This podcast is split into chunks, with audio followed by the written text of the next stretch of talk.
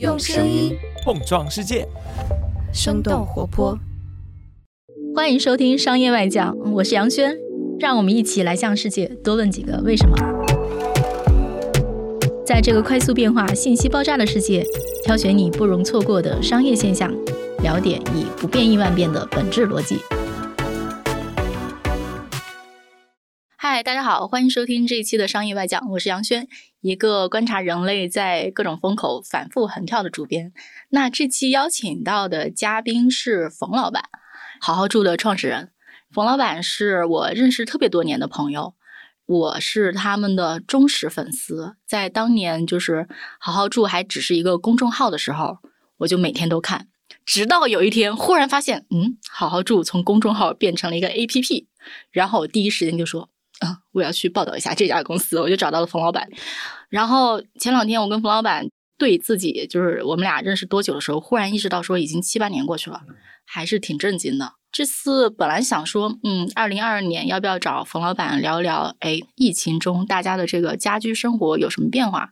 冯老板说说，嗯，疫情中的家居生活吧，虽然有一些小小的改变，但是不改变居住的本质。所以呢。这期就有请冯老板来跟我们聊一聊他对这一代中国年轻人的这个家居生活的变迁史观察。哎，冯老板跟大家打个招呼吧。大家好，我是冯老板。我觉得冯老板应该是最了解这代中国年轻人家居生活是怎么样的一个人。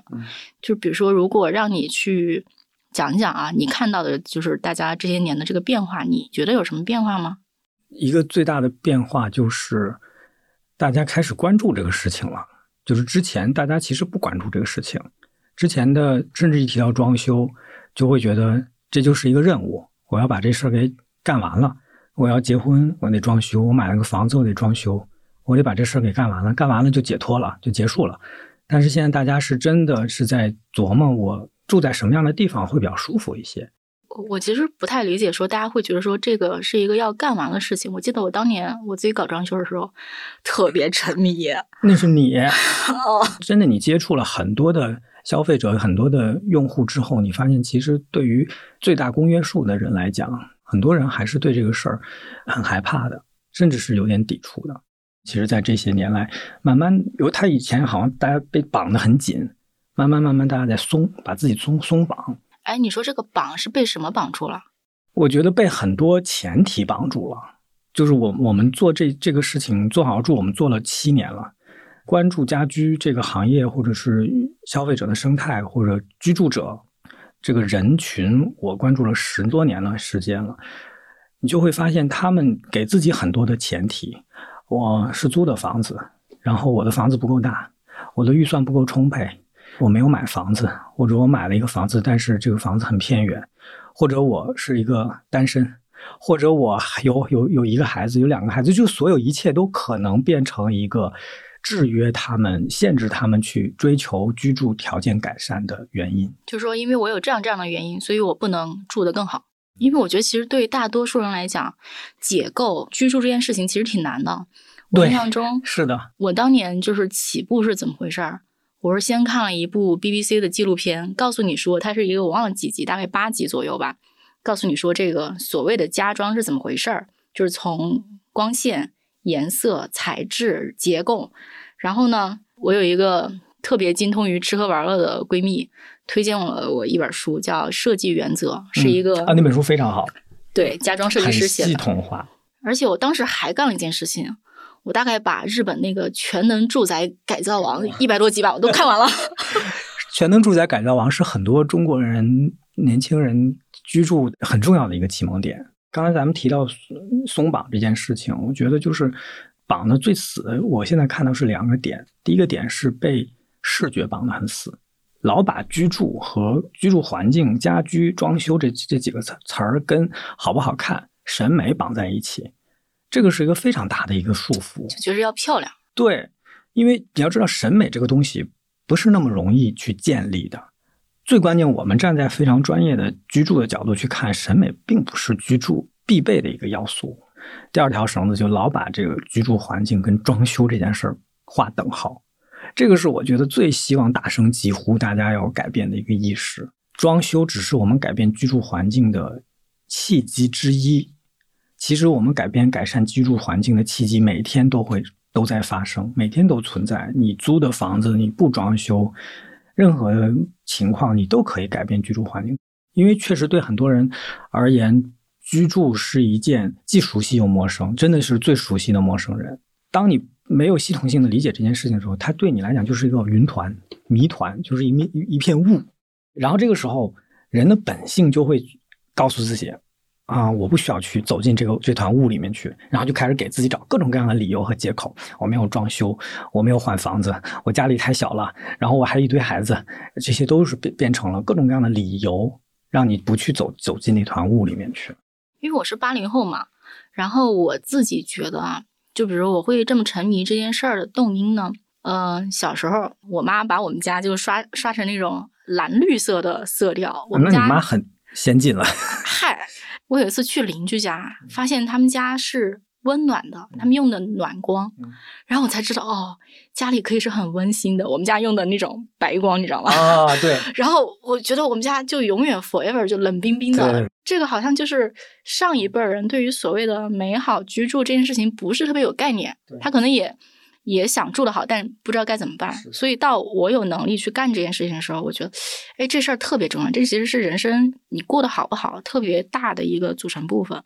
所以我才会觉得说，哎，可能我们这一辈人跟上一辈人比，我们其实是有能力去获取信息，也是可以去做出自己的改变的。我觉得反正就是这一辈肯定是往前进了。是，即便我妈妈已经算，我觉得她已经算是一个比较开化，也比较。比较时髦的人，最近在给他装修嘛，我都发现他很多东西，他他不是说不接受，他是觉得没必要，就是没必要这三个字是我给我妈装修最近听到最多的三个字。他觉得啥没必要？他觉得很多事情都没必要，比如说他觉得加热的坐便器没必要，在北京可太必要了。对他，比如说他觉得在家里面去用这种推拉门而不是平开门，他觉得没必要。推拉门不是很省空间，很省空间，而且解决很多适老化的问题。这些东西都是解决问题的，但他觉得没必要。我已经凑合了这么多年了，我可以继续凑合下去。凑合对我来讲并不是一个痛苦，因为已经凑合了那么多年。但是当他面对一个说我可以让你不凑合，可以让你更愉快，而且成本造价并没有更高的事情的时候，他仍然选择的是放弃。我的妈妈跟所有人的妈妈是一样的。居住优化如果要动硬装的话，确实就会很复杂。哪怕说我们现在看到一些局部局改的需求，比如局改厨房、局改卫生间，呃，已经有一些 OK 的成型的方案了。但是其实大家还是很难去选择，因为对生活你日常生活影响是很大的。说实话，这个解绑的速度比我想象中的预想的要快，但是这个方向有点歪了。怎么讲？往视觉方向歪了啊！这个是我觉得让我比较着急的一件事情。社交媒体上容易蹿红的，肯定是视觉上非常有爆发力的，特别能打到人的，很有爽感的，也有那种造梦感。对，而且我觉得我最近在什么小红书、抖音上刷到的跟家居有关的那种短视频，我都觉得说这也太好看了。首先，第一我非常心动；第二，我想了一下，我要搞成那样好费劲啊。因为我们跟很多设计师打交道，打了七八年的交道。真的从很专业的角度来看，有的时候你要为了实现真正的美审美，你要放弃很多实用性的。这个过程其实是对很多人来讲门槛是最高的，甚至都不是钱的问题。可能那儿放一个柜子，设置一个那个东西，它就是不好看的，它就会影响你整体的视觉，会影响到实用性。这个是我刚才说到的，就是我觉得我比较担心的一件事情，就开始觉醒了，但是觉醒的方向。有点跑偏，视觉和审美，我觉得是要提升的，但这个东西不是最重要的事情。我经常看听到有人说，哎，看到一个比较好的家，就说，哎呀，这个家感觉就像杂志里走出来的，或者说听到一些人说，我想把我们家设计的很好，如果杂志来拍我，能拍我，那真的是太牛逼了。我觉得这个就是有点跑偏了。就我最近经常说一个词叫自洽或者接纳，就是你要接纳自己。你每个人其实都有自己的审美，嗯，我们得接纳自己的审美就是这样的，它没有什么不好的。我最开始做好住的时候，我当时还是一个比较带着上帝视角去看事情，就觉得哎呀，这个这事儿应该这样，应该那样。后来我到了一七年、一八年那段时间，对我冲击特别大，因为我平台上面越来越多的人开始分享自己的家了，你就会发现很多人的家看起来很一般、很普通，就视觉上很普通，没有什么特点，没有什么亮点。从审美角度有很多应该改善的地方，我就这就有点冲击我。那我当时就在想，那这些创作者是或这些著友，他是我们应该就是欢迎的吗？是我们应该去包容的吗？后后来我我大概纠结了一两半年多吧，不到一年，我就发现就是第一，我们得接纳所有的审美，嗯，好的也好，不好的地方，因为那是人家自己的事情。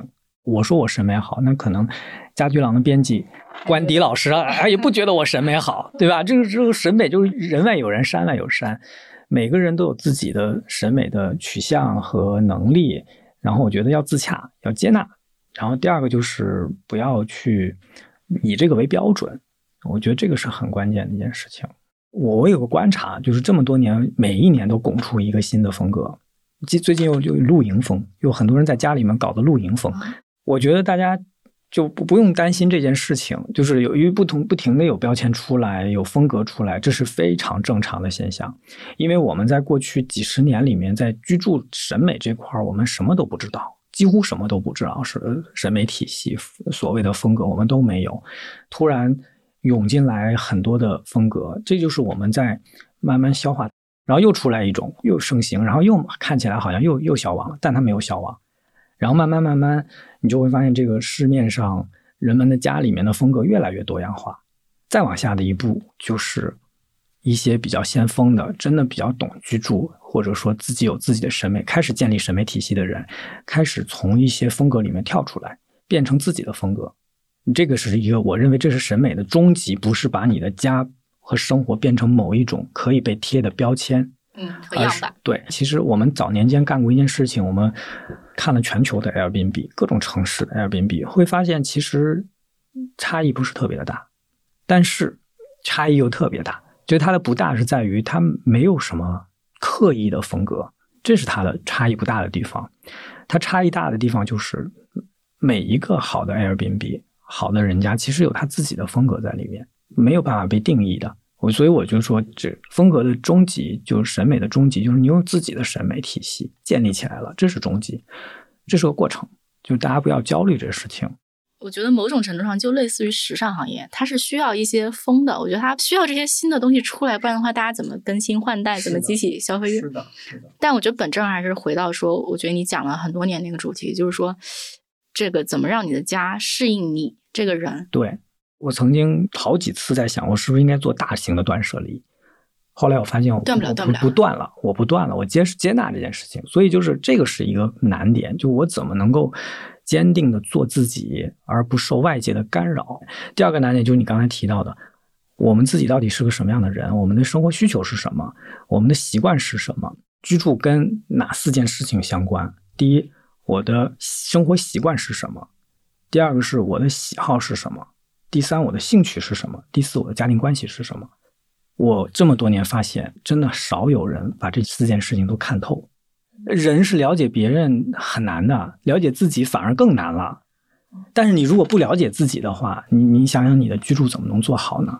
家庭关系这件事情也挺复杂的，有没有孩子？你是两个人还是一个人？包括你两个人，就我们会细致去看到伴侣这样的关系，两个人同住。再细分，他们的关系也不一样。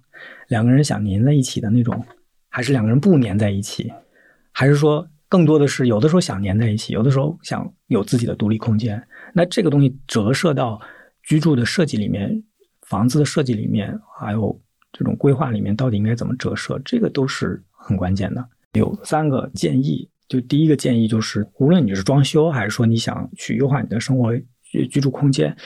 你要对自己做一次梳理，对自己的生活习惯做一次梳理，真的是要去了解自己。有的时候，你对自己是有滤镜的。比如说，我拿我来讲，我的滤镜是一个我在梳洗打扮这这方面很简单的一个人。但去掉这个滤镜之后，客观上看，就是我的洗脸池上面的东西非常多，各种各样的破烂零碎儿非常多。这个是我没有办法解决的一个问题。这就是我破掉了我的那个滤镜之后，看到我看到了真实的生活需求。你要破除这个滤镜，要看到真实的自己，要客观的看，别去想象。咱们就是客观的，在你的家里面去看你的生活的状态。第二个建议就是找一个设计师是很重要的。我们现在看到很多的真正专业的设计师在给业主做设计的时候，他甚至有点像心理咨询师的那个角色，他是在帮你发现自己，他是在通过现象去看你习惯是什么样的，你实际的需求是什么。然后第三个建议就是。如果你要装修的话，如果你要找设计师什么，请了设计师也好，装修公司也好，我强烈建议把他们请到你现在生活的这个家里面去，让他们看一看。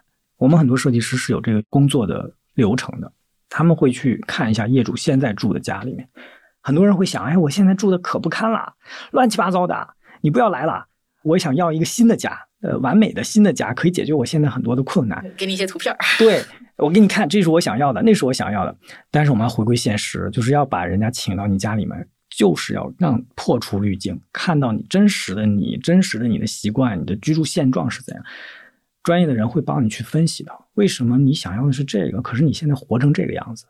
那我怎么去帮你解决这个问题？这是专业的服务和专业的设计要去。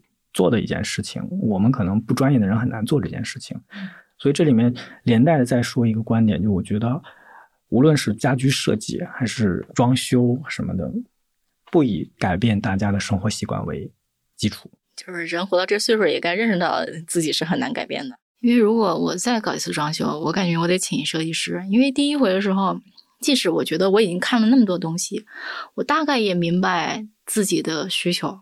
然后搞出来也还行，但是我觉得有很多细节都是由于我没有经验，对，然后就是考虑的不太周到的。是的。然后我自己要再搞一次，整个流程又太耗时间。对，随着人岁数越来越大，搞不动了，搞不动，搞不动。对，就很多人以为觉得找设计师要只要设计费，其实那那是不是花更多的钱了？我们去看好的设计师，很重要的一个能力是管理预算的能力。就你告诉我，你你花多少钱？比如说我现在我在装修我们家新家，我就告诉明确告诉我设计师，我就这么多钱，而且我非常明直观直白的告诉他，我就给你这么多钱，可能多一两万我都没有了。那他就会想了，你这么多钱，那我怎么给你分配？有的时候我们可能遇到一个东西，觉得这个东西可能想多花点钱，那我们就去想在什么地方可以把钱往外扣一扣，哪儿的预算再省一省。所以这个预算管理部分是我觉得是专业的人士最重要的一个价值。哎，这是个很成熟的想法了。我觉得大部分用户的想法都是，嗯，我也不知道要花多少钱，就尽量省吧。这些年，我觉得其实装修市场发生很多变化。你刚做好好住的时候，市场上其实是没有那么多设计师的。现在大家都是怎么冒出来的？就我们在做好好住的时候，做这个社区之前，我们就决定要做设计师了。当时我们一五年开始做这个设计师这个平台的时候，我们立了一个。目标就是能够做到八个城市，每个城市十五个设计师，就很好了。等一下，我的心情是十五个设计师，一个城市没多少啊。对，但是你看现在我们平台上大概得有三四万设计师，从五六十到三四万。呃，大家其实他们是都是存在的。等一下，大家是建筑师在就业吗？哎，真的，我有个朋友。设计师的群体有很多，很复杂，就是有这么几个来源。第一个来源就是他原来就是做家装的。但他可能原来是在装修公司里面，然后当他可以有自己有接单的能力的时候，他就可以跳出来了，他就可以自己成立自己的工作室，或者自己独立单干，这个是一个很重要的来源。第二个重要的来源就是原来的做建筑的人，那转去做家装。第三个主要的来源就是原来做工装的，其实有很多很出色的设计师，因为在上一个时代，大家不愿意在家装上面花钱、花精力、花心思，对设计这个行业基于。住宅设计并没有足够的尊重和认可，所以他们不做住宅设计，他们都做工装设计。然后慢慢这个行业改变了，市场改变了，有年轻人开始认可设计了的价值，那他们也也会从做工装转转来去做住宅，这也是一个很重要的来源。但是这个量有这么剧烈的变化，真的是超乎想象。对，还有一个就是它原来都是在水下的。就他们靠自己的关系去做生意、接生意。那现在他可以到平台上、到网上来接生意了。这里面还伴随这个改变，就是上一个时代很多的装修，它的业务来源是新房，他吃定一个小区，一个楼盘它可能就能吃到一些资源。但是现在新房越来越弱了，二手房多了，二手房多的时候，你就会发现你的线上获客就很重要了。你光靠吃一个楼盘、蹲一个楼盘已经不行了。但是你可能会有个问题，那他靠自己的口碑相传是不是 OK 呢？呃，也 OK。但是当大家想做更好的案子，接触到更好的业主，尝试更多的风格和更大的挑战，或者接到更多的我，我想把我的工作室拓展，不是我一个设计师，我想两个设计师，我需要接更多的生意的时候，这个量就不够了。哦，原来如此。所以说，这从这一百二十个人到现在的三四万人，它是一个我们。这些年一直在各种挖，把各种各样的设计师挖出来。但是即便如此，其实从市场的规模来讲，它的增长速度还是不是很快的。它不是个指指数型的增长。就是设计师这个行业，它，我觉得我们得尊重行业的生长规律。可能之前的一个设计师，他的成长可能需要七八年的时间，但是现在如果你可以让他自己接到案子，可以让他在很好的设计机构的。去参接受培训和接受这种实践，他可能能从原来的七八年变成三四年，他可能三四年的时间，他就能成长成一个能独当一面的设计师了。而且你们这个平台能做到一件事儿吗？就是说能够让口碑好的人更浮出水面。对，就我们也在试做很多尝试，比如说我们在建立标准。现在我们建立了一套设计师的评价标准，就是它有一个服务流程、服务指南。因为设计师和公司和机构，他提供的服务不一样，千奇百怪。我们把所有我们能拿到的服务流程全部都梳理出来，设计师和公司可以在这个流程里面去选择自己提供的服务，这个就是流程化了，把它项目化。一个业主拿到看到一个设计师的时候，他知道这个设计师在接下来的施工过程和设计过程当中，他都做哪些事情，他就已经知道了。这个是我们做的第一件事儿。第二个事情就是我们做大赛，今年做到第六届。就每年差不多都有几千个设计师参加这个大赛，应该是一八年、一九年开始，我们开始真的深入到这个行业里面去了。就我觉得做互联网，尤其是什么所谓的产业互联网，我觉得很重要的一点就是你不要站在你互联网的这个这个一亩三分地里面去去看产业。啥叫真的深入进去了？就你真的走进去，走到这个产业里面去。你们怎么走进去？就我们会去一家一家的去跟设计师去聊，去了解他们。如果他们有问题，他们做的不好，他们的问题出在哪儿？包括有客诉，一般来讲都是什么客诉？常见的客诉就是，比如说设计师响应的不够及时，感觉太忙了，没响应我，态度不好，类似这样的。其实我们也在看，我们也在帮助这个设计师这个行业，我们不断的在，真的就是啊，晓之以理，动之以情，告诉设计师们，大家虽然是设计师，虽然在做设计，但是我们是个服务业，我们是在服务客户。就是很多呃设计师，其实他刚开始做这个行业的时候，尤其服务 C 端客户的时候，他的服务意识是不够好的，并不是说他的能力问题，也不是他不想做好这件事情，就是他没有服务意识。啊，就是我还是有知有文化，挺高端一人。对对啊，对对，啥叫服务？对，就这个事情，就你就是这就我们走进产业里面去，走进行业里面，再有包括你去看设计师他们的成长到底需要什么。然后我们在设计师的成长这条线里面，我们去看哪些事情是我们可以做的。比如说，我们发现他们是需要竞赛的，他们是要大赛，这样他们可以看到更多的人，他们也会有压力，他们也可以看到趋势。哎呀，人类果然是一种好卷的动物。人类就是很卷的动物。我不知道在过去这些年，软装市场或者说家具市场，你觉得有什么变化？这个很好啊，这个课题是一个更更有意思的课题。如果我们把时间线往回倒推的话，大概是在一四。三一四一五年这一段时间，出来了一些家具品牌，或者还有一些拿到了投资，设计品牌一很少了拿到了一些投资，然后好像在那个过程当中有点昙花一现。现在来看，然后到了一八一九年，这个行业看起来好像又冷下去了，对，又没声音了。从资本的角度来看，行业的角度来看，都好像是这么一个状态，好像又没声了。但是当你去看淘宝天猫，你会发现，尤其是一九年开始，大量的品牌商家又出来了。而且我看到一个非常好的趋势，就是说实话，现在很多淘宝天猫上的商家做软装的、做生活用品的，包括做家具的，他们的方向是很对的。怎么个对？他们在提供年轻人需要的和喜欢的产品。什么是年轻人需要和喜欢的产品？简单来说，比如说一些网红风的东西。众所周知，我很反对网红风，但是我们不能否认“网红风”这三个字是绝大多数人的一个需求。那以前网红风只存在 ins 上面的图片上面，对，现在至少能买着了，至少可以买到了。我觉得这个就是一个很重要的一个变化。一五年、一六年的时候，我经常听到的人说，我买不到这些东西，我能看到在图片上能看到，但是我买不到。我敢说，现在基本上你能喜欢的东西，你在淘宝天猫上都可以买得到。这个是一个很有意思的变化。哎，真的，这个资本在里面没有没有作用，好像没有发发挥出作用，这是我觉得很惋惜的一件事情。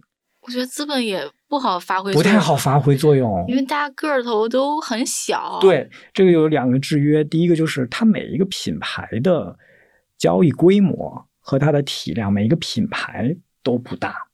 这个行业很大，是一个万一啊市场行业，但是每一个品牌它其实规模都有限。第二个就是它的作为一个品牌，它的成长速度是有限，它是有慢的，它不像是快消品，我通过大量的投放和营销，马上就可以把产就是销量提上来，品牌建立起来。这个行业不是这样的，所以基于这两个原因，其实我们这个行业的资本动作一直都比较淡，比较少。但我也认识很多投资人，我可以负责任的说，很多投资人是一直在关注这个行业的。只是大家都不太好下手，对，我也理解 因为真的风险投资还是非常非常追求成长速度的嘛。是的，这一年得翻个几倍吧。对，是的，是的。比如说哈，也有我很喜欢的家具品牌，然后当年我装修的时候就买了一件两件，但是没有办法大规模买。首先，你们家就这么大，对，你买不下手。就比如说口红，买一百只也占不了太多地方，家具可买不了一百件儿。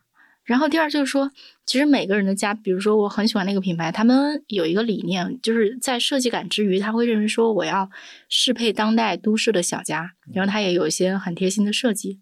但是比如说放放到每个人家里去看，我就会觉得说，嗯，这个东西跟我们家尺寸不太搭，嗯，他没有办法很模块化、很标准化的去做。对。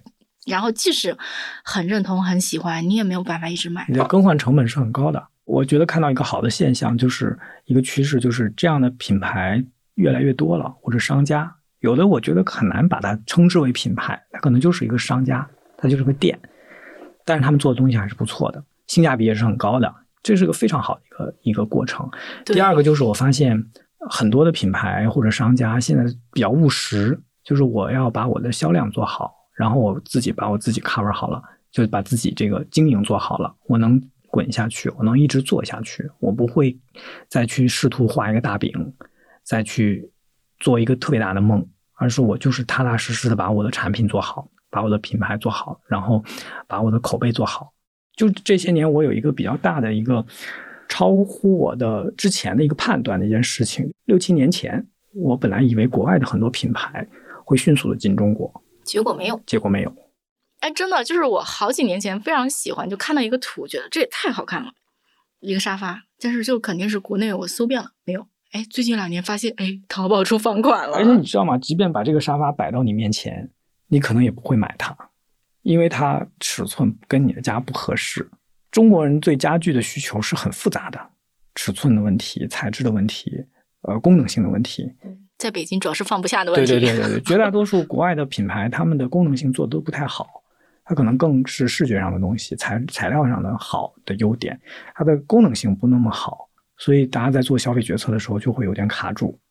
所以我觉得大家也不要被信息茧房所困扰，不要受制于信息茧房。我们看到很多人在用国外的家具，然后很多网红在用，或者杂志很多杂志在拍，但实际上回到现实，去掉滤镜，大多数人的家里面是很难用国外的家具的。包括我也认识一两个。他们之前是做出口，他们从设计到生产都是他们做。那他们之前在做出口，然后这些年不是疫情的原因啊，就各种各样，包括国内的内需也起来了，市场也好起来，他们也在想往国内转，就做国内的市场。他们就会发现，他们把国外出口的一些产品拿回国内做不起来，哦，嗯，就卖不好。我前两天我刚跟一个品牌的人说呢，我说你这个东西就是很好。但是你整体缩小百分之三十的体积，哎，对，你可能就卖出去了。是啊，比如说也有那种住在海外的博主，然后家居博主，然后他们去看房子，你你看的时候，你就会越看越生气，心想国外房子真大。就我们常见的一个事情，就是说国外的在居住这个事儿上，尤其有大 house 的人，住大 house 的人，就大房子的人，他要关心的是怎么把这个房子填满。对，那是他最主要的一个问题。包括我我们认识很多做豪宅的设计师，做大宅的设计师。有些设计师他慢慢做好了以后，他开始接大宅，他发现啊，跟做小户型完全逻辑不一样。他的逻辑是我怎么能把这个房子填满，看起来不空，看起来有格局，这是两件事情啊。我跟你讲，我妈在县城的房子至今也没有填满，是这样的，不一样的。但是很多人现实上又在想，我怎么节省空间，这两件事情。所以家具，就刚我们刚才讲家具嘛，还有一个市场，我觉得很多人是忽略的，就是软装。就软装家具其实包含在软装里面，但其实是比如说像装饰品，然后像家居用品、生活用品这些，其实这些年发展的非常的好。嗯，就是你会发现很多之前你可能只能在日本看到的一些很有意思的生活用品、很方便的东西，然后可能在国外才能看到的，现在你也很轻易的就可以买得到。我觉得好像住用户最热衷的就是买日本的收纳用品。我其实前两年也陷入过这个陷阱里面去，我买了很多收纳用品。然后我家属给了我一个非常犀利的评价，就是你现在需要的是收纳你的收纳用品。从他说了那句话之后，我就很谨慎了。后来我就发现，包括我这这次装修，我就发现我我现在住的家里最大的问题就是收纳系统做的不好，所以我的很多东西都摊着，收不起来。然后我这次装修的时候，我的新家就很注重收纳系统，然后我就会发现，其实收纳它不是一个说只是你用。一些产品就能解决的问题，不停的买收纳盒，不停的买收纳箱，你就可以解决这个问题。它是个系统性的问题。就近摆放，我觉得这是第一就近原则。你要跟着你的生活习惯。你比如说，我举个例子，比如说很多人说书这个事情，那我们现在发现一个趋势，就是原来大家很多人家里就是先整一面大书柜，反正不管你有没有书，气派，先气派啊，整一面大书柜。我们。在早期，我们还干还看到很多人干啥，就买假书，就为了把那个大书柜填满。我一度也是有一个一大面书墙的梦想的，对，后来没能实现，房太小了。就现在，我们就发现很多人他会把书架大书架拆成小书架，然后现在有很多活动书架，在你的很多的生活的区域里面都会有书架，床边有一个书架，然后你的客厅有一个书架。甚至有的人卫生间里面都有个小书架。我正想说这个。对，就他，然后他会因为你不同的场景，你看不同的书，你放不同的书，所以你你就没有大书架了，你变成了 N 个小书架。这个其实是一个很重要的一个趋势。我觉得这个也是大家在去适应这件事情吧。就近原则就不会把衣服，比如进门有一个衣服的收纳系统，你就不会把大衣扔的到处都是。我一直在说，我觉得好的家居设计。不是让人变勤快，而是让人更好，可以更好的、更舒服的、更得体的懒。因为懒就是人的终极需求，而且你的家是你最内在的这个存在，它就得让你可以懒。那懒和有序的、得体的生活之间到底是什么？就是设计，就是我的生活习惯是什么？我要根据我的习惯去做设计，让我在不改变我的习惯的前提下，我还可以得体。我家里还可以看起来比较干净整洁，这个就是刚才讲的就近收纳。那就近收纳的下一步就是你要整理你的需求、你的习惯，然后建立你家里的收纳体系。所以现在很多人又兴起收纳师这种职业，我觉得收纳师这个职业是有它的价值的，有它的意义。但是我想提醒大家，如果你装修的话，你最应该干的事情不是请一个收纳师，而是跟你的设计师好好聊一下你的收纳系统该怎么建立。啊，这是从根本上解决问题。我观察到一个现象，就是中国人特别喜欢买原木、实木家具。对对，而且就是我感觉过去卖的挺好的一些牌子或者小牌子吧，基本上都是干这个。我觉得它本质上是这么一个迷思，就是我觉得很多年前大家家里的家具可能有太多是板材，我们就觉得板材家具一定不好。等我自己有了房子之后，我一定要用实木的这个。才经久耐用，但现在看看，可能也倒也不一定。我觉得这个事儿哈，就也是我们有观察到这个现象，也有很多人很好奇，甚至国外的人也挺好奇的，就是为什么实木家具在中国发展的这么好？我觉得这个事儿其实有几个原因。第一个原因是东方人真的有东方人的特点。呃，即便我们我们刚才说了很多，我们之前审美体系不不健全什么这些问题，但是骨子里东方人其实是喜欢天然材质的。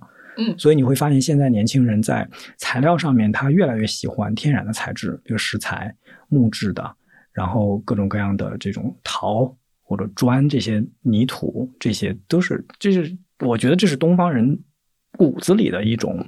一一种血脉上的东西，就是他喜欢天然的材质，且大家觉得那东西甲醛少。对对对。第二个原因就是这些年，尤其这我我观察，就至少从家居这个行业来看，其实是民族或者说是叫文化的自信，是这五六年特别大的一个变化。就大家开始，年轻人开始接纳并且认可我们的民族文化和我们的民族审美。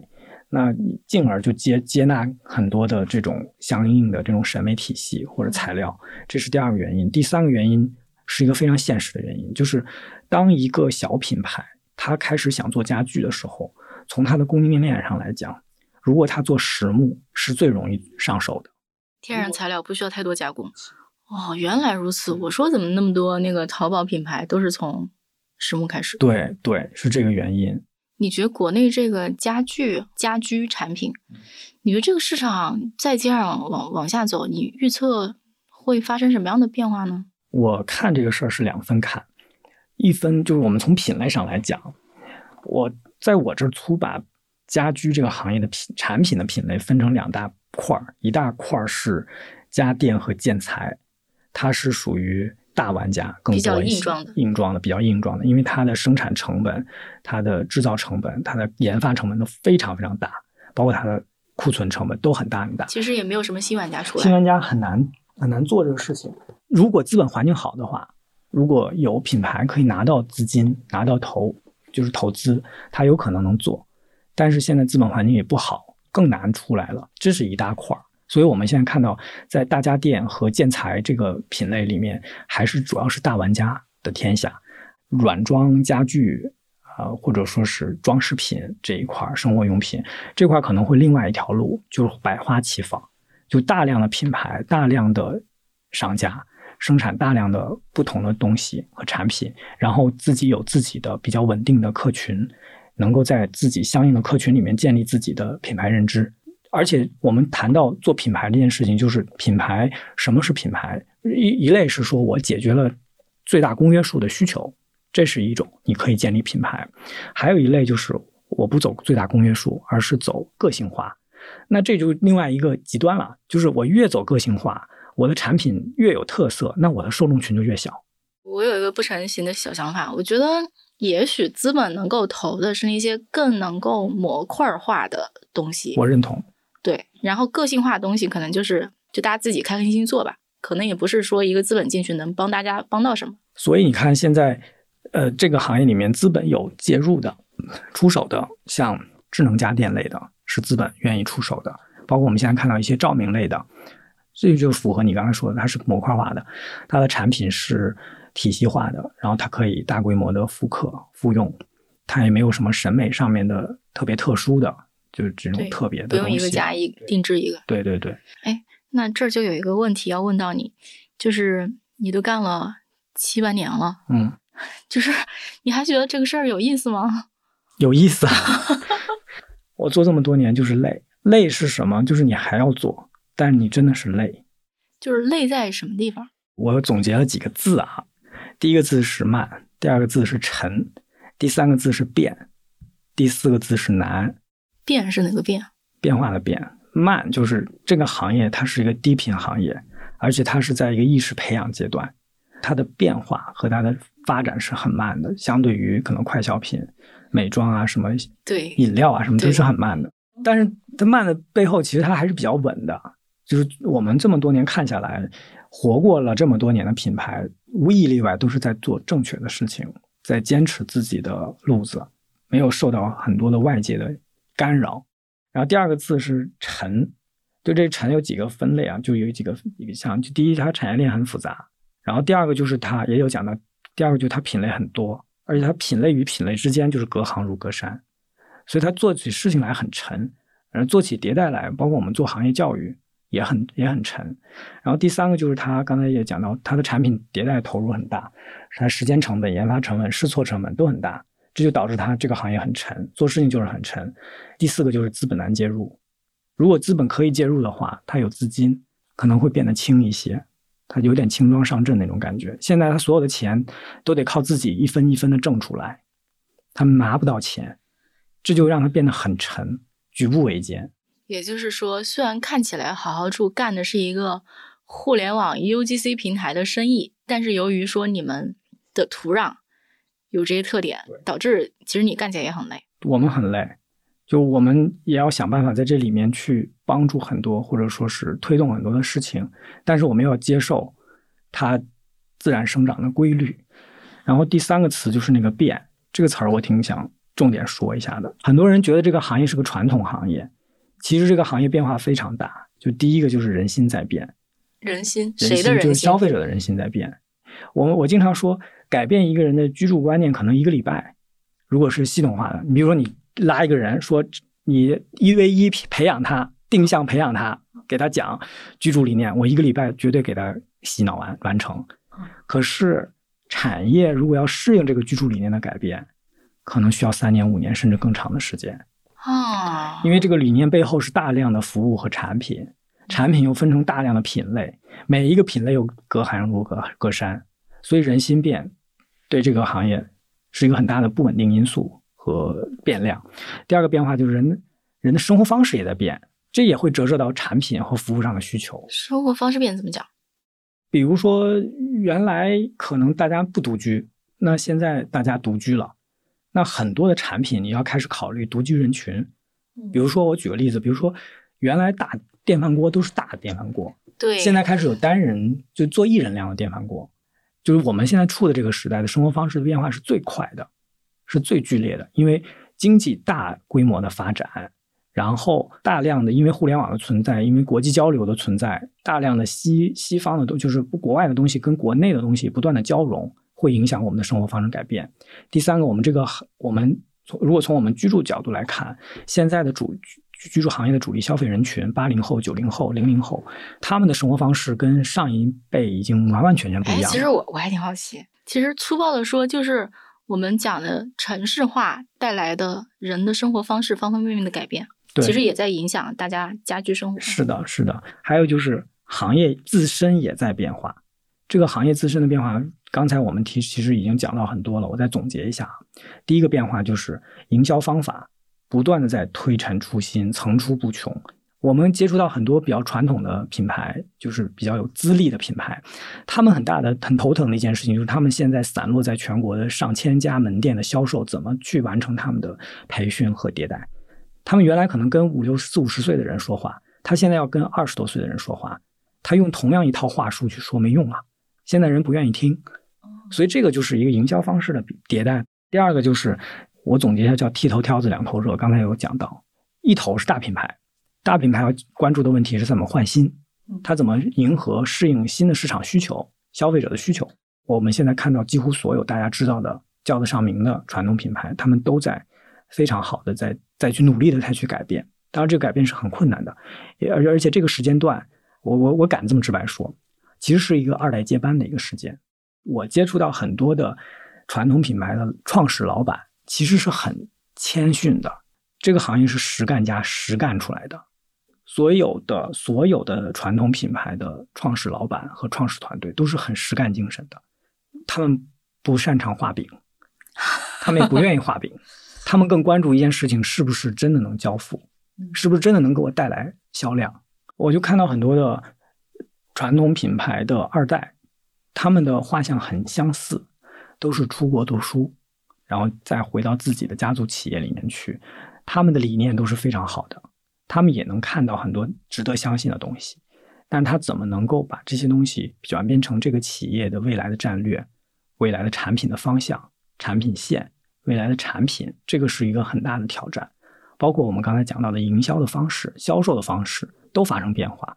那在它非非常复杂的这种传统的营销的体系里面，销售的体系里面，怎么去做出这种改变，这是一个很大的一个困难。嗯，但咋说呢？我觉得听着好像二代接班，好像某种程度上是个好事情。他可能是更了解年轻一当然是好事情。就是这这是剃头挑子的一头，另外一头就刚才讲到的小品牌的层出不穷。那么这些小品牌怎么能够做好自己的经营，做好自己的销售渠道和客户的管理和营销？这个都是摆在这些小品牌面前的一些很大的难题。他自己怎么滚起来？他没有外界资金。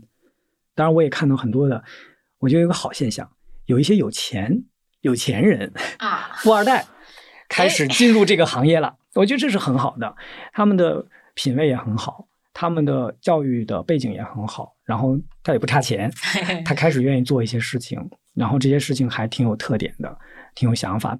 营销理念也有，也比较擅长用社交媒体，他开始能够有自己的精准的客群。那这是我们讲第二个行业的变。第三个行业变就是交易场景非常的复杂和特殊。就这块我还是想稍微展开讲。交易场交易场，注意它是交易场景，不是营销场景。交易场景，你要么线下交易，要么是比如说那种分期付款的，对；要么就是线上就直接买了嘛。对，就交易场景。它的复杂和特殊体现在三个方面。第一个方面就是线上和线下的交易协同该怎么做做好，尤其在一个建材的品牌、建材类的品牌里面，你是需要线下，包括包括家具，你需要线下体验的。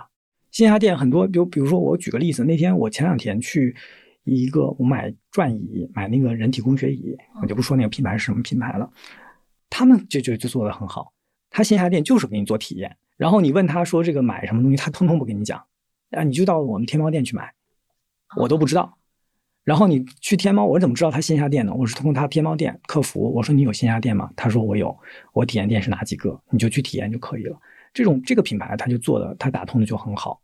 所以这是第一个线上线下交易协同这个事儿是很难做的，它背后有复杂的利益体系在里面，有很沉重的原来的那套体系，那要怎么转变？嗯，这个很难。第二个就是由种草到收割的链路建设，因为我们再去看从种草到收割的时候，很多的品牌现在都在讲品效合一，对吧？那我就要知道我在种草上面提就花的每一分钱和做的每一件事情，最后折射到我的销量上面，到底有什么样的一个？哇，这的确是这个品类可能比较独特的难题，因为可能我觉得大量的消费品都有这个难题，但是可能决策链路就没有家居行业这么长。第三个就是真实的评价和口碑怎么沉淀，它不像快消品，我大量的有人买，然后我大量的体验，然后我大量的积累，快速在短时间内积累很多的评价和体验，然后建立口碑，这个行业是完全不一样的。而且很多的时候啊，我感觉我就是去看淘宝用户评价，看淘宝用淘宝评价是最重要的一一个方法。而而且很多人他可能在经历了完了这么复杂的一件事情以后，他已经没有精力再去评价了。更重要的是，他可能会说一些差评，所以这就是他交易场景很复杂。我觉得这是说这个行业在变嘛，就刚才讲到的，人的人心在变，生活方式在变，潮流在变，行业在变，最后再落到就是难这件事情。我感觉它就有点像是一个消费品的 Plus 升级高难度版，就很高难度。我这些年七年啊，我真的目睹了无数人进入这个行业，离开这个行业。很多人，你说他们都进这行业干啥？进这个行业都是因为，第一，觉得这个行业是个大行业，水很深，也很肥，产业规模也很大，总应该能干点事儿。对，以前的供给也很老。对，第二个呢？对，以前供给也很老，肯定要改变嘛。其实我看到很多人，他的方向是对的，但是你就是要坚持，你可能那个冷板凳就得坐坐下去，真的坐下去。比如说家具品牌。我有一个，我我自己总结了一个规律，就是你的冷板凳坐到五年，你可能就能对你可能就能出来了。然后你再做三年，然后就能把品牌建立起来了。但是我觉得是不是这个市场的供给，在我的感觉里还是不够丰富的。尤其比如说，我们可以可以去做对标嘛。比如说，假如说我们去跟意式比，比如我们跟意大利、跟法国比，我们跟欧洲比，这中间我我觉得应该还是有跟日本比，应该还是有蛮大的。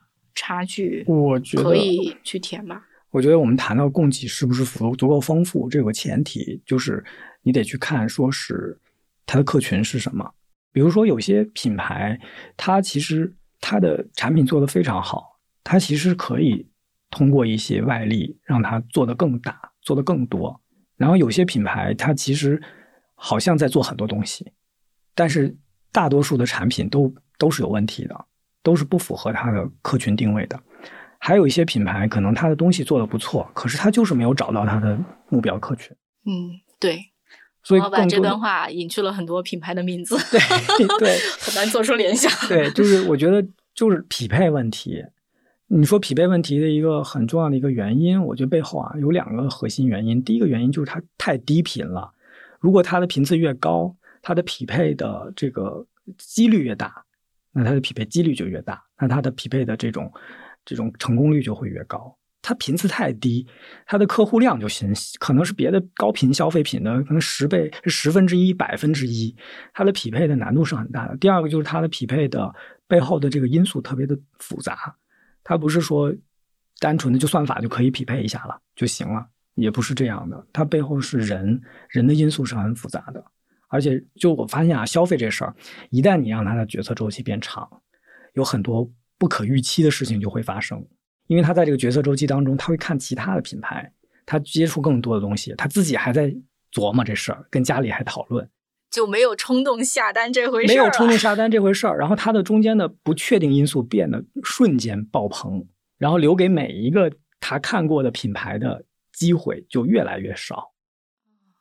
哎，但是这个是不是也说明说，在这个领域，其实优秀的产品，由于大家特别爱多方比较，还是更容易，比如说长久的生存下来。当然了，当然了，就是所以我就经常说，就是你看现在很多的，尤其家具品牌，这么多年活下来的，还是活得挺扎实的。虽然人家很艰难，很艰难，就经营上也其实也挺艰难的，但是我觉得是扎实的。就是大家都是经过消费者都是经过理性决策、多方比较算过的，觉得嗯还是它性价比最好。我说这个性价比不是说价钱最便宜，可可能就是我综合考虑我的各种需求之外，我愿意给他发花这个钱。对，这个也是我这些年接触很多品牌，我一直在思考的一个问题。我觉得做一个品牌，就是做产品的品牌的建设，其实我们可以把它分成两两类去看，一类是可能偏快销的，它需要各种各样的手段。快速的建立品牌认知，然后快速的去接触到消费者，促进转化、销售转化。还有一类可能更回归到品牌的本质，就是我要长期的、坚持的去做对的事情，然后在这个过程当中建立自己的品牌，建立自己的忠实的消费群体，然后让消费群体再去做口碑相传。这种后者其实更扎实一些。所以，我我有一种猜测，我觉得可能。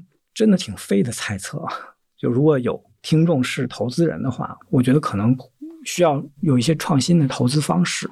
可能未必就是说，因为大家都是可能七年期的基金，可能那种没有期限的基金，或者说我不是说我一定要 IPO，或者是甚至我分红的方式，嗯，或者就是说我就一轮一轮，我我有接的办法，嗯，其实你认为说这个行业。长期值得投资。如果有人愿意募一笔期限非常长的基金给你，你可以投很多。我能投很多，甚至我有好多品牌，至少二三十个品牌，他如果自己发股票，我是愿意买的。好的，哎，那这就有一个问题啊，就比如说现在，其实中国开始就是房地产风向开始转。其实，在过去这些年，其实什么家居啊、家具啊。硬装啊，其实都是在跟着这个大势在往上涨。当房地产的这个风向转变的话，对你刚讲的这些市场会有影响吗？我分三点来说哈。第一个就是我们去看过去二十年，过去二十年房地产行业是家居产业它最主要的一个驱动力，它非常直接的、快速的把这个行业堆起来了。但它问题是它驱动了金额。它并没有驱动这个行业的产品的品质，包括这个行业的专业度。他们在这个二十年里面，它驱动的不够多。丑丑的精装房买到了丑丑的东西，就这是一个，就是说过去二十年，它是一个很重要的驱动力，它让这个行业蓬勃，让这个行业快速的增长。我们不要把家居和居住跟装修划等号，嗯，就跟买买房划等号。对，不要跟买房装修纯粹的划等号。我们现在看到大量的。我们的用户他不买房子，他就重新装修，这是很多人越来越多的人在做的事情。你是说租的房子重新装修？不是，他就是他买的房子，他可能住了五六年、七八年、十年，嗯，他的生活方式改变了，他就重新装修。很多人会觉得，哎呀，这不是很麻烦吗？其实还好，他们的做法就是我就搬出去几个月嘛，我就租出去租房子住几个月，然后这边装修，装完了我再搬回来。可能就是一个一个半长租、半短租的一个。对我有印象，其实你们发了好几期这样的案例。对，就我觉得这个就是一个理念上的问题。大家首先不要被这个事情锁喉。嗯。所以，当我们谈房地产的对居住行业的影响的时候，它的影响是非常大的。但是，它又没有那么大，因为在这个过程当中是第三点，它是此消彼长的。就是当我们的房地产的泡沫退去，没有那么多的人买房，然后没有那么多的人因为买了新房而装修。但是同时在增长的一件一个东西是什么？是我们的居住意识。我们越来越多的人知道，我租房子也要住得好，也要去改变它。然后我们更多的人知道，我即便不换房，我的旧房也可以装修；即便我不重新装修，我也可以做局部改造；即便我不做硬装任何的改动，我也可以去改造我的软装，换我的家具，改造我的智能电器，整个的智能系统。这是个此消彼长，房地产在往走下坡路，但是居住意识和消费意识在走上坡路。哦，但是它需要时间。哎，我对你们的产品有一个不成熟的小建议，呃，你们有没有考虑过说做家具闲置买卖，在你们的这个产品里加一个这样的模块？我这考虑过，也许会这个事儿特别复杂，因为这个事儿为什么？这个事儿背后是一个很复杂的供需关系的匹配问题。它是很难用算算法去匹配的，然后再一个，因为它的需求量太小了，它的需求看起来好像大家都有这个需求。我相信你到大街上问，随便抓一个人问，很多人都会啊，我愿意啊，我可以考虑啊。但是大家会不会行动呢？会不会去看呢？就这是一个很很难的一件事情，就是从想法到转换成行动，这里面的漏斗非常的大。第二个就是它在地属性特别强。对，你怎么能够一定是本地交易？它是本地交易，然后本地交易背后，OK，你可以接入这个呃合作方，比如说货拉拉呀，这些都没问题，这并不是问题。但是还是大家的意识，很多人会觉得我把一个家具换了，这很是件很麻烦的事情。再有一个很重要的一个点，就在于我们去看，我也深入的去看过中国的可能的二手家具市场和欧美的二手家具市场，有个根本的区别就在于，欧美的二手家具市场有两个土壤，两种土壤，一种土壤是它很多的家具是经典款，它是真的是可以随着时间的流逝，它也不能说越来越值钱，至少它的贬值没有那么多，它是可以不断的在被转卖、转卖、转卖。那我们现在市场存量的很多大家大家在用的家具，它的转卖价值没有那么大，所以这个是一个很重要的土壤。第二个很重要的土壤就是国外，因为它比较分散，所以你就会发现国外的二手家具置换啊有两种方式，一种方式就是每一个地方会可能有一个集中的做二手闲置家具的置换交易的那么一个地方。就是因为线下线下场，而且是到处都是，就是很理念已经很扎实了。大家都觉得，哎，做买二手这个很正常的一件事情。第二个就是我们说的车库，车库二手，这是美国非常常见的。就在我家里车库，我就开放我的车库，把我所有不要的东西就堆在那儿，然后大家就去选。甚至很多美国人他会把自己不要的家具摆在街边上，贴个条或者 for sale，然后那你就来买。在中国这是不可能实现的一件事情。大家都在。大城市都住在楼房里，怎么在车库里搞这个事儿？对，前两三年我还跟猫住，就多抓鱼的猫住，我我还跟他探讨过这个问题呢。后来发现越探讨到最后，哎呀，太难做了这个事情。拿我自己为例，我几年前搞的装修，然后我现在可能居住的需求变化了，我家里有几件什么樱桃木的家具、二黑的家具、知音的家具，我都想卖了，因为我要腾地方。但是他们其实都还是很好的家具。这东西我觉得可能也是好好住的用户愿意买。我自己直接的观察，我会发现，比如说大家现在开始有转让二手的意识了，通过朋友圈，包括在好好住上也有很多人在转让，就是有这个意识，然后或者挂闲鱼，但这个事儿还没有成体系，没有成规模。对，我告诉我的朋友就说，你们家的家具只要定价够低，什么都能卖出去。对，其实二手家具置换有一个很重要的市场，它的。它的土壤是租房的群体，这个在国外也是这样的。我租一个房子，我想换一个好一点的家具，我可能不买新的，但如果有二手的，我愿意买。不知道，也许随着供给的品质上来，然后再随着经济下行，大家越来越穷。这个供给品质就这四个字，其实跟什么东西划光画画等号？跟品牌划等号。对，什么样的品牌它值得被溢价，值得被经过时间的消磨，它的价值还没有那么大的消磨。奢侈品是很简典型的。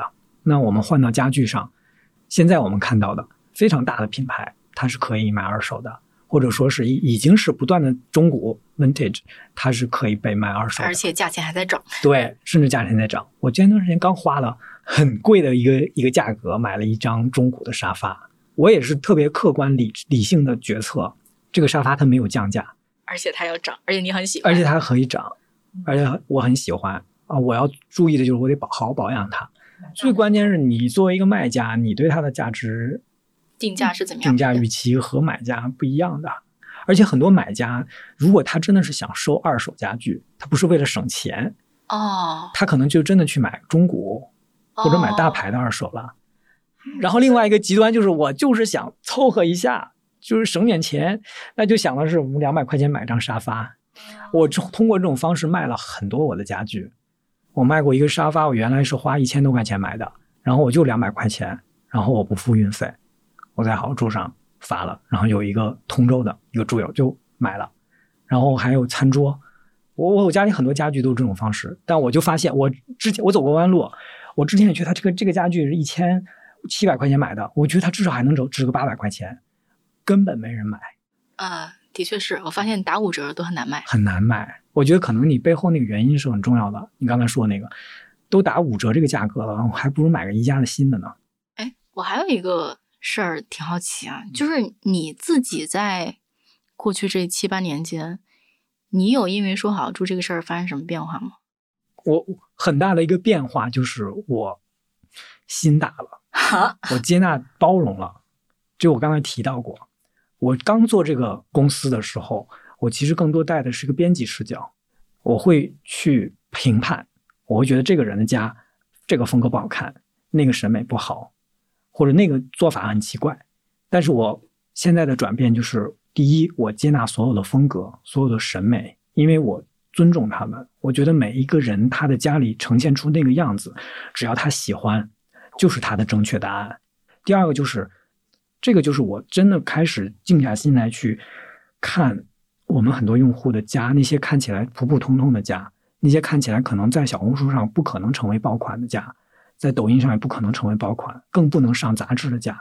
你仔细去看的时候，你会发现他们是自洽的，甚至你从一个很不好看的家里面，你都能得到很多的灵感，因为他们是真实在生活的人，他们不是为了我要获取更多的流量，就是他们更立体。对对，是的，就是我觉得根本就在于这个人是不是热爱生活，他是不是关注生活。我其实还挺好奇，就是你做这么一家这么慢的公司，搞了七八年，然后，哎，是是是一种什么样的体会啊？那我四点体会，第一点就是，七年以来不断的面对质疑，资本也会质疑你，然后合作方也会质疑，哎，这事儿能做吗？我们这个产品推出来能有人卖吗？我做了一个这个产品，你觉得行吗？或设计师也是，哎呀，我这样可以吗？就是很多人都会有质疑。就是大家彼此质疑啊，不是说质疑我们，我们面对了很多的质疑，经历了很多质疑，有的是质疑我们，有的是质疑彼此自己自己。这个过程其实是很很心酸的。你质疑过自己吗？没有，我没有质疑过。这不是很好吗？对，就是所以这为什么我还在做嘛？如果我要我是个很理智的人，如果我的我的质疑足够理性，并且支撑我做判断，那我就不做了。我不是个疯子。很多人觉得我很执着，我一直在做，我是理智的在做的，我不是凭借一腔热血，我不是为爱发电。就是它虽然慢，但是它在改变，而且在朝着正确的方向改变。对，第二个就是，就是作为我们其实两个角色，一个是平台角色，作为设计师我们是平台角色，作为社区我们是一个偏平台的角色，还有就媒体的角色。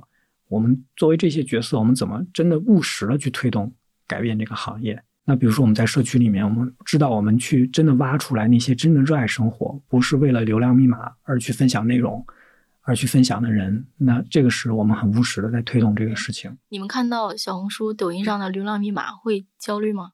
焦虑肯定是会焦虑的，但是我觉得你要明白一件事情，就是你们的本质是不一样的。我觉得抖音和小红书上的家居，它的内容有它的价值和意义。我觉得能够激发大家的兴趣，这是很好的。那第三个其实就是人才培养和识别，这是很难的一件事情，就是因为这个行业它就是很慢。那你要找到对这个行业有信念的人。我们有公司有很多同事跳槽去了小红书和贝壳啊，什么抖音，我觉得很好。我们在为行业培养人才，我觉得这个站在一个大的角度，当然我们不希望。我们有这样的流失，我们也也也觉得很很可惜。但是站在整个大的行业来讲，我觉得很好。你怎么能够去识别一个人？尤其我最近一个很深的体会就是，用爱发电和有信念是两件事情。用爱发电很像一件事。对，用爱发电是一种冲动，是一种不理智的事情。就是我只是因为情感上的情绪上的爱，我去做了这件事情，它没有理性支持，它没有一个长期的规划的支持，它没有逻辑。当人人的情绪是很容易变的。你们公司希望寻找什么样的人？我觉得两类人吧，一类人是真的有理念的人，就是信有信念的人。嗯，我们很多设计师线的同事和社区线的同事都是这样的。然后定另外一一类人，我觉得就是就是自我认知比较清晰的，职业规划也比较清晰。这这种人，我我觉得是比较好的。我现在特别怕别人跟我说：“哎呀，我喜欢家居，我想去你们家、你们公司工作。”特别怕这句话。呃，你是觉得不持久吗？对，因为你你在真的做这个行业的工作的时候，你会发现跟你想象的完全不一样。你面对的全是问题，你面对的不是那些美好的生活方式、美好的快乐。所以你有预期吗？自己还会干这事儿干多久？干到死啊！这是肯定的。哇，我觉得我不要给，这也是我最近想明白的一件事情，就是我不要去给自己设定说，我一定要以什么形式去做这个行业。未来我还有好几十年要活呢，我做这个行业已经做了十年了，我肯定要坚持做下去。但是未来无论发生什么变化，我相信我自己一定能找到那个最合适的角度和那个位置去做这些这个行业。好的，那谢谢冯老板，然后也欢迎大家关注冯老板的 APP 好好住。嗯嗯，呃，我即刻叫冯老板啊，大家可以去关注。然后好好住里面我就叫冯老板。也希望大家都拥有一个美好的家居生活，不管有房没房。对，千万别觉得优化家居唯一的原因是装修，千万不要这么觉得。家居这个行业是一个非常 fancy 的、非常感性的行业，跟美相关，不是的。我们很多的设计师在做这个行业。大家是是非常理智的在解决问题。那解决问题的一个前提就是你要发现问题。我有一个非常务实的建议，就是如果你家里有哪些地方你觉得你看的不爽，或者你哪儿吧磕它，那在在哪儿老磕被绊了一下，或者哪儿特别乱，或者哪儿特别丑，总之就是你你的情绪上你很讨厌这个地方，搬一个凳子坐下来就盯着这个地方看，然后跟自己对话：我讨厌它，我到底为什么讨厌它？它哪里让我讨厌？然后你慢慢对话，你就会发现这个问题在哪儿，然后带着这个问题去想解决方案。我举个例子，我前段时间买了两个鞋柜，买了两个鞋架，很丑，但非常很丑，非常实用。为什么？就是因为我发现我们家的走廊就是玄关永远堆满了鞋，我就搬了个凳子坐在那看，我就发现鞋太多了，我然后开始算地面上堆了多少双鞋，数出来，我现在想要拆掉一个架子，然后换一个。很能装的鞋柜、鞋架，我应该换哪个鞋架？然后在淘宝上搜，最后买了两个鞋架，换了。丑，但是实用。丑，但是实用，但是它没没存在感，因为它放满了鞋，其实并不看不出来。后来发现地上还堆着鞋，继续想办法，又加了两个隔板，在宜家买了两个隔板，在那鞋架上又加了两个隔板。这并不是因为我看了什么好看的玄关，激发了我改造玄关，是因为我发现了问题。其实每个人的家里都有很多的问题，只是大家没发现。我们只是每天沉浸在那种不爽里面，但是没有去自己问自己。这是非常有用的建议。我们该去吃饭了，就这样愉快的到这里了。另外，也欢迎大家加入商业外向的听众群，分享你对我们内容的看法，或者呢，也非常希望能够获得你推荐合适的话题或者合适的嘉宾来跟我们一起聊聊。那入群的方式呢，是在生动活泼的公众号里。回复商业外将，外呢是英文的外，然后就可以扫码入群了。这期节目就到这里。关于这期节目，大家有什么想法，都可以在各大平台给我留言，小宇宙、苹果 Podcast、喜马拉雅。如果你喜欢本期节目，也欢迎推荐给你的一到两位朋友，或者给我们打赏。也欢迎大家关注我们的公众号“生动活泼”，声是声音的声。另外，也感谢上亿外将幕后的小伙伴，包括监制 Amanda、剪辑 Kurt、设计饭团、运营刘瑶。感谢大家的收听，我们下期节目再见。